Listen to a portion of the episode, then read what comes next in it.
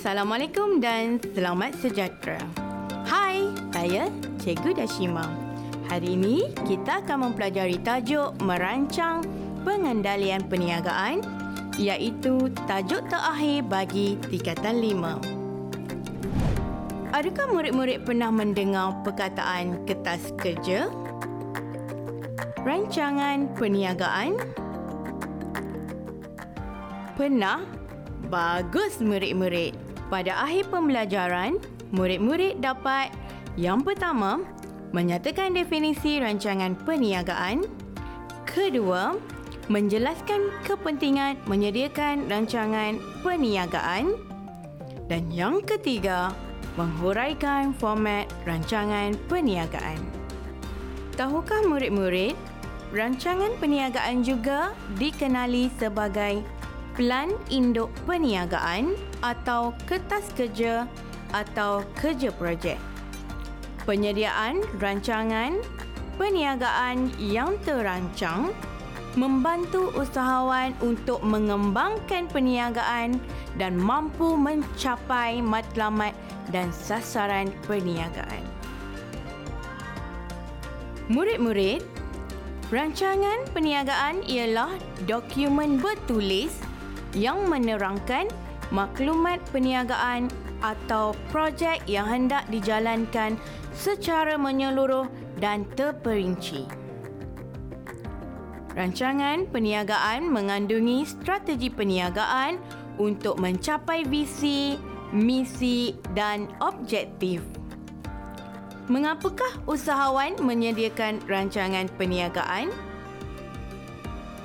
Ini kerana rancangan membolehkan usahawan menganalisis semua aspek perniagaan dan menyediakan strategi yang berkesan untuk menangani ketidakpastian yang mungkin berlaku.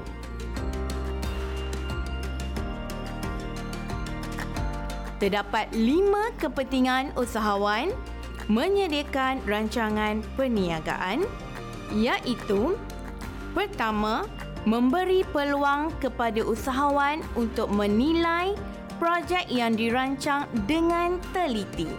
Yang kedua, merancang keperluan sumber perniagaan. Yang ketiga, menjangka risiko dan masalah yang timbul semasa melaksanakan projek perniagaan. Yang keempat, memberi gambaran sama ada projek yang dirancang berdaya maju atau tidak. Dan yang kelima, meyakinkan pihak pelabur atau bank. Mari kita lihat kepentingan menyediakan rancangan perniagaan yang pertama iaitu memberi peluang kepada usahawan menilai projek yang dirancang dengan teliti. Apabila usahawan menyediakan rancangan perniagaan, sebarang kesilapan ketika menguruskan perniagaan dapat dikurangkan. Ini kerana rancangan perniagaan sebagai garis panduan dalam hala tuju pengurusan perniagaan. Usahawan boleh menilai projek yang dirancang dengan lebih teliti. Di samping itu, usahawan juga dapat mengetahui kedudukan semasa perniagaan dan boleh menyusun strategi perniagaan agar perniagaan berjalan selari dengan rancangan yang telah dibuat. Kepentingan menyediakan rancangan perniagaan yang kedua ialah merancang keperluan sumber perniagaan. Apakah yang dimaksudkan dengan keperluan sumber perniagaan? Hmm, murid-murid telah mempelajari tajuk keperluan sumber perniagaan pada bab sebelum ini. Ha, pandai murid-murid. Keperluan sumber perniagaan adalah seperti keperluan sumber manusia, keperluan sumber fizikal dan keperluan pembiayaan. Usahawan perlu merancang dengan teliti dalam merancang dan mengagih keperluan sumber perniagaan supaya operasi perniagaan lebih jelas dan sistematik. Ini kerana sumber yang dimiliki oleh usahawan adalah terbatas. Sedangkan sumber untuk mengusahakan perniagaan tidak terbatas. Jadi, rancangan perniagaan penting untuk usahawan mengagih sumber yang terbatas supaya sumber dapat digunakan secara cekap untuk memperoleh hasil yang optimum.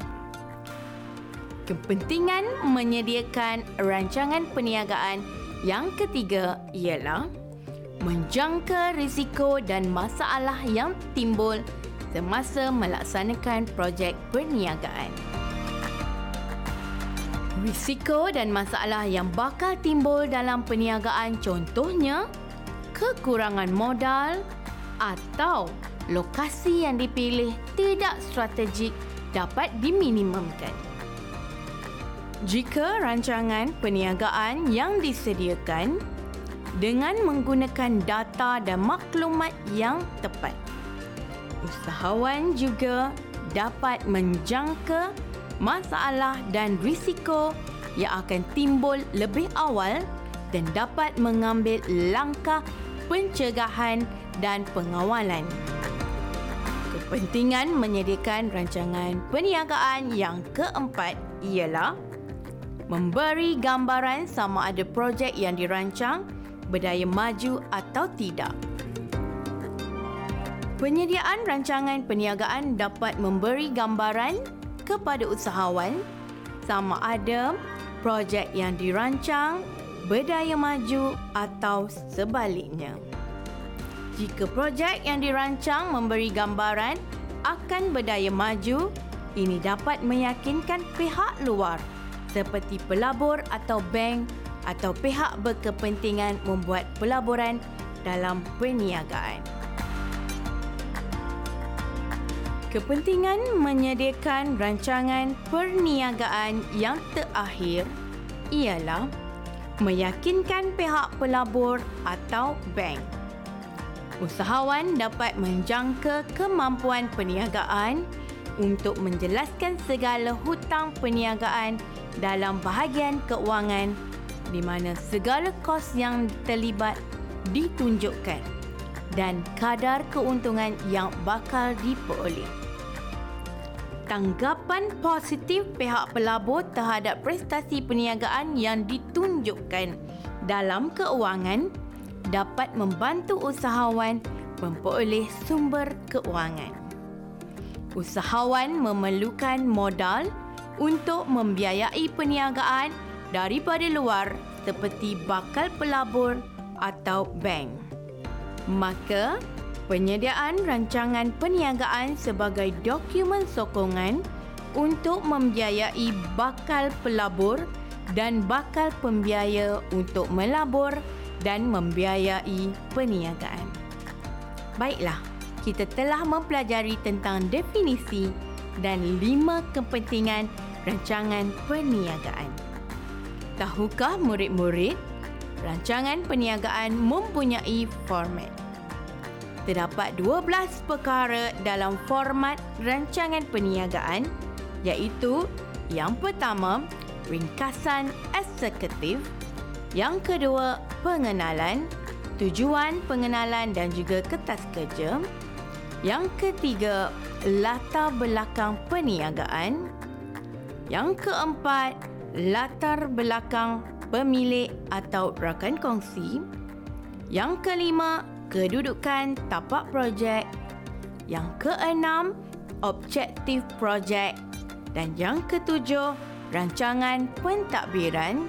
Yang kelapan, rancangan operasi. Yang kesembilan, rancangan pemasaran. Kesepuluh, rancangan keuangan yang ke-11 penutup dan yang terakhir sekali ke-12 iaitu lampiran. Perkara pertama yang perlu ada dalam rancangan perniagaan ialah ringkasan eksekutif. Ringkasan eksekutif hanya memberi gambaran ringkas yang spesifik berkenaan keseluruhan perniagaan yang akan dijalankan. Maklumat yang perlu ada dalam ringkasan eksekutif ialah maklumat pemilik, modal permulaan, nama perniagaan, alamat perniagaan, bentuk perniagaan, kegiatan utama produk atau perkhidmatan, nombor pendaftaran atau nombor lesen perniagaan.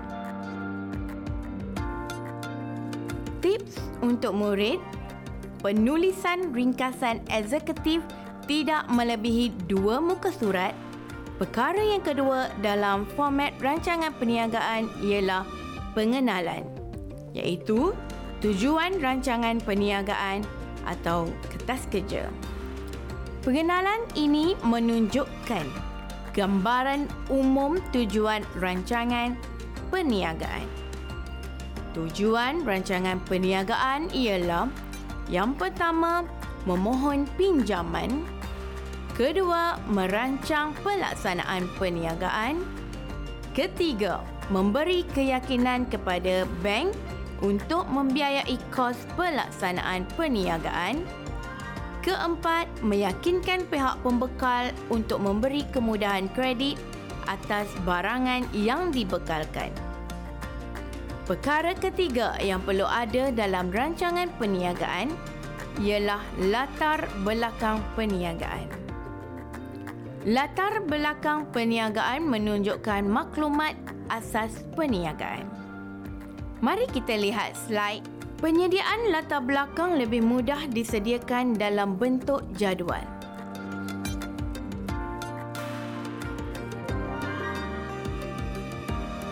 Perkara keempat dalam format rancangan perniagaan ialah latar belakang pemilik atau rakan kongsi. Latar belakang pemilik atau rakan kongsi menyenaraikan butir-butir peribadi pemilik bagi perniagaan milikan tunggal dan maklumat rakan kongsi bagi perniagaan rakan kongsi. Latar belakang juga disediakan dalam bentuk jadual.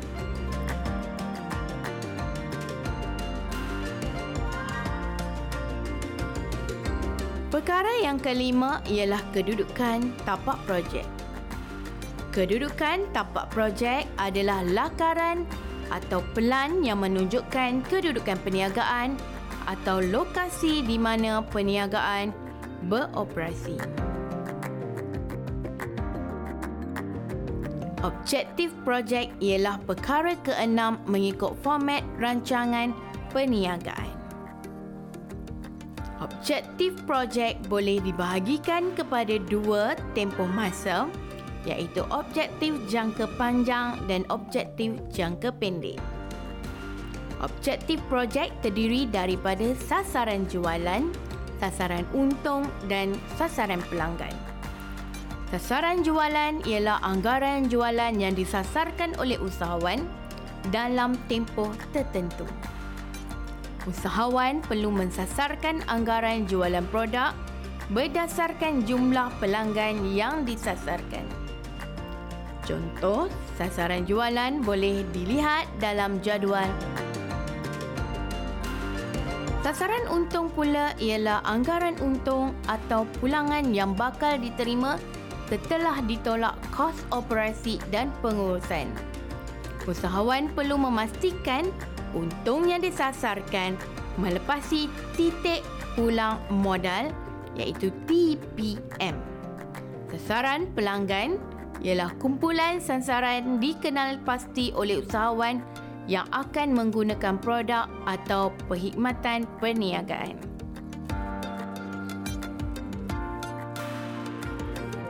Seterusnya, penyediaan rancangan pentadbiran. Usahawan akan menerangkan aspek pengurusan dalam organisasi.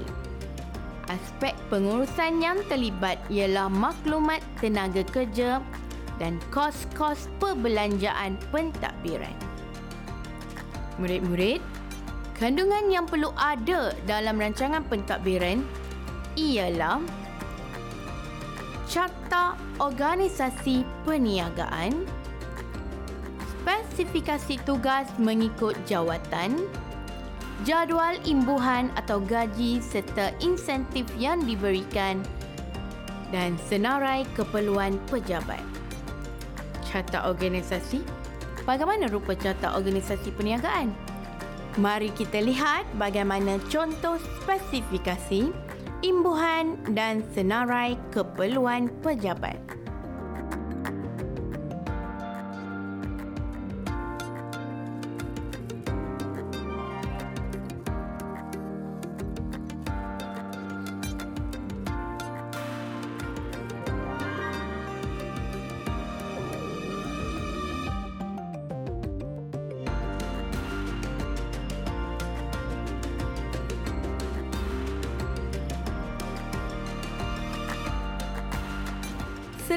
Penyediaan rancangan pentadbiran, usahawan perlu menyediakan rancangan operasi. Apakah yang dinamakan rancangan operasi?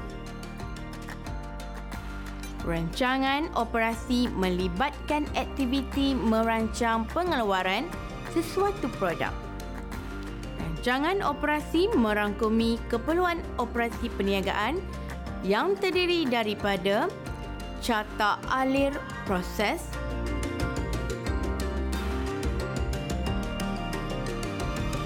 keperluan bahan mentah, senarai mesin dan peralatan, susun atau ruang operasi, perbelanjaan operasi perniagaan dan pembahagian tugas. Mari sama-sama kita lihat contoh jatah ahli proses di mana langkah utama dalam proses menghasilkan produk atau perkhidmatan.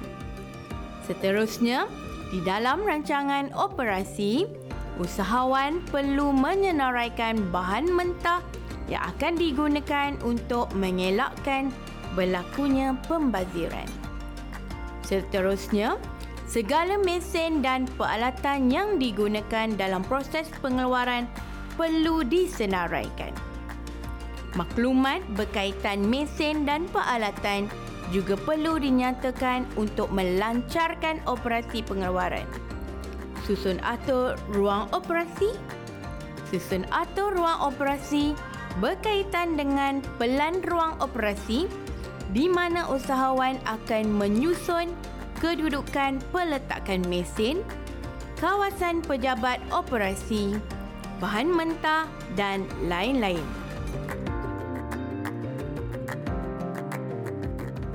Seterusnya, usahawan perlu menyediakan segala perbelanjaan yang melibatkan operasi pengeluaran produk atau perkhidmatan.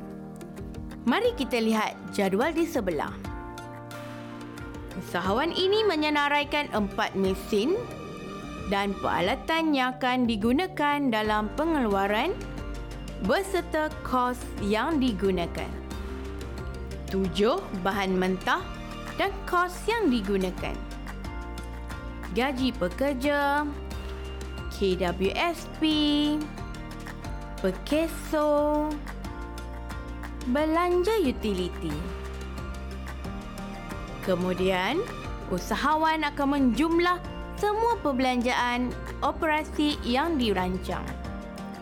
Spesifikasi tugas pekerja dalam bahagian operasi juga perlu dinyatakan di dalam rancangan operasi.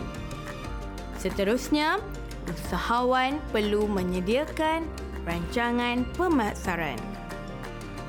Segala aktiviti perniagaan untuk memasarkan produk atau perkhidmatan perlu dinyatakan dalam rancangan operasi. Rancangan pemasaran juga mengambil kira maklumat pesaing, keperluan pelanggan, campuran pemasaran, potensi meluaskan perniagaan, campuran pemasaran? Di dalam campuran pemasaran, usahawan perlu menghuraikan 4P iaitu P yang pertama, produk, P yang kedua, pengagihan. P yang ketiga, harga atau price. Dan P yang terakhir, promosi. Seterusnya, usahawan perlu menyediakan rancangan keuangan. Rancangan keuangan melibatkan jumlah keseluruhan keuangan bagi kos projek, sumber pembiayaan, penyata keuangan proforma, bagi kos projek, segala kos yang diperlukan untuk membiayai projek seperti belanja ubah suai, belanja mengurus, belanja luar jangka disenaraikan. Bagi sumber pembiayaan, murid perlu menyatakan sumber pembiayaan sama ada modal diperoleh daripada simpanan sendiri atau daripada pihak luar. Usahawan juga perlu menyediakan jadual pembayaran balik yang sistematik. Mari kita lihat jadual pembayaran balik bagi sumber pembiayaan. Seterusnya, dalam rancangan keuangan, usahawan perlu menyediakan rancangan keuangan proforma iaitu penyata keuangan yang diunjur untuk tempoh akan datang. Penyata keuangan proforma terdiri daripada penyata pendapatan proforma, penyata kedudukan keuangan proforma, penyata aliran tunai proforma, Mari kita lihat penyata keuangan proforma yang pertama iaitu penyata pendapatan proforma yang akan menunjukkan untung perniagaan yang dijangka. Penyata kedudukan keuangan proforma pula menunjukkan kedudukan aset perniagaan.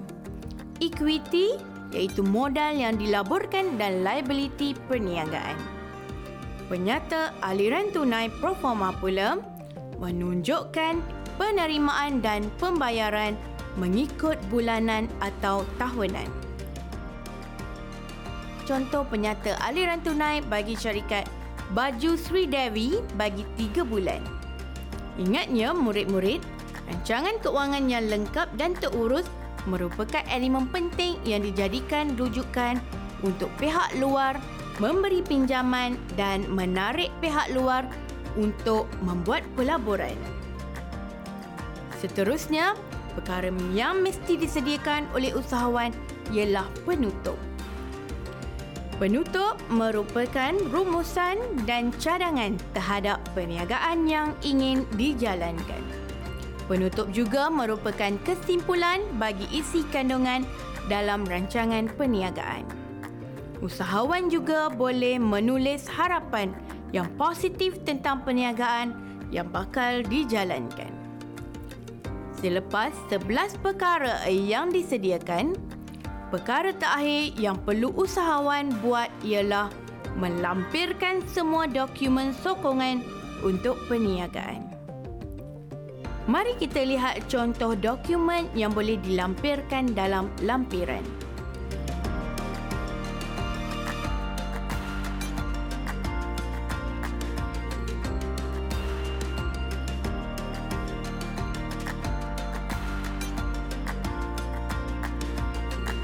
Adakah murid-murid bersedia untuk menjawab soalan berkaitan rancangan perniagaan? Soalan yang pertama. Rancangan perniagaan juga dikenali sebagai satu Kertas laporan 2. Kertas kerja 3. Pelan induk perniagaan Keempat, pelan bangunan. A 1 dan 2 B 1 dan 4 C 2 dan 3 D 3 dan 4 Ha, apakah jawapan yang tepat bagi soalan di atas? Ya, betul tu murid-murid. Jawapan yang tepat ialah C. 2 dan 3. Kita cuba jawab soalan struktur. Jelaskan tujuan usahawan menyediakan rancangan perniagaan. Empat markah. Terdapat empat kepentingan usahawan menyediakan rancangan perniagaan iaitu yang pertama, memberi peluang kepada usahawan untuk menilai projek yang dirancang dengan teliti. Yang kedua, merancang keperluan sumber perniagaan. Yang ketiga, menjangka risiko dan masalah yang timbul semasa melaksanakan projek perniagaan dan yang keempat memberi gambaran sama ada projek yang dirancang berdaya maju atau tidak. Yang kelima, meyakinkan pihak pelabur atau bank. Sekiranya murid menjawab empat daripada lima kepentingan yang telah dipelajari, murid berjaya mendapat empat markah.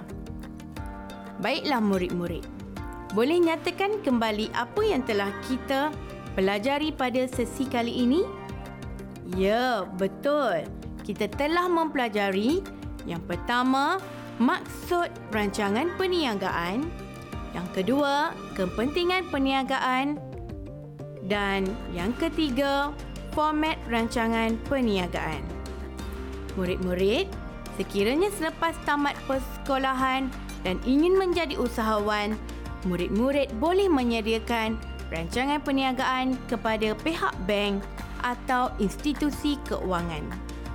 Malah, rancangan perniagaan yang kita pelajari pada masa kini boleh dijadikan panduan untuk menyediakan rancangan perniagaan pada masa akan datang. Sampai sini sahaja episod kali ini. Cikgu Dashima berharap murid-murid dapat manfaat dari pembelajaran kali ini. Semoga murid-murid peroleh kejayaan dalam SPM nanti. Jumpa lagi di masa akan datang. バイ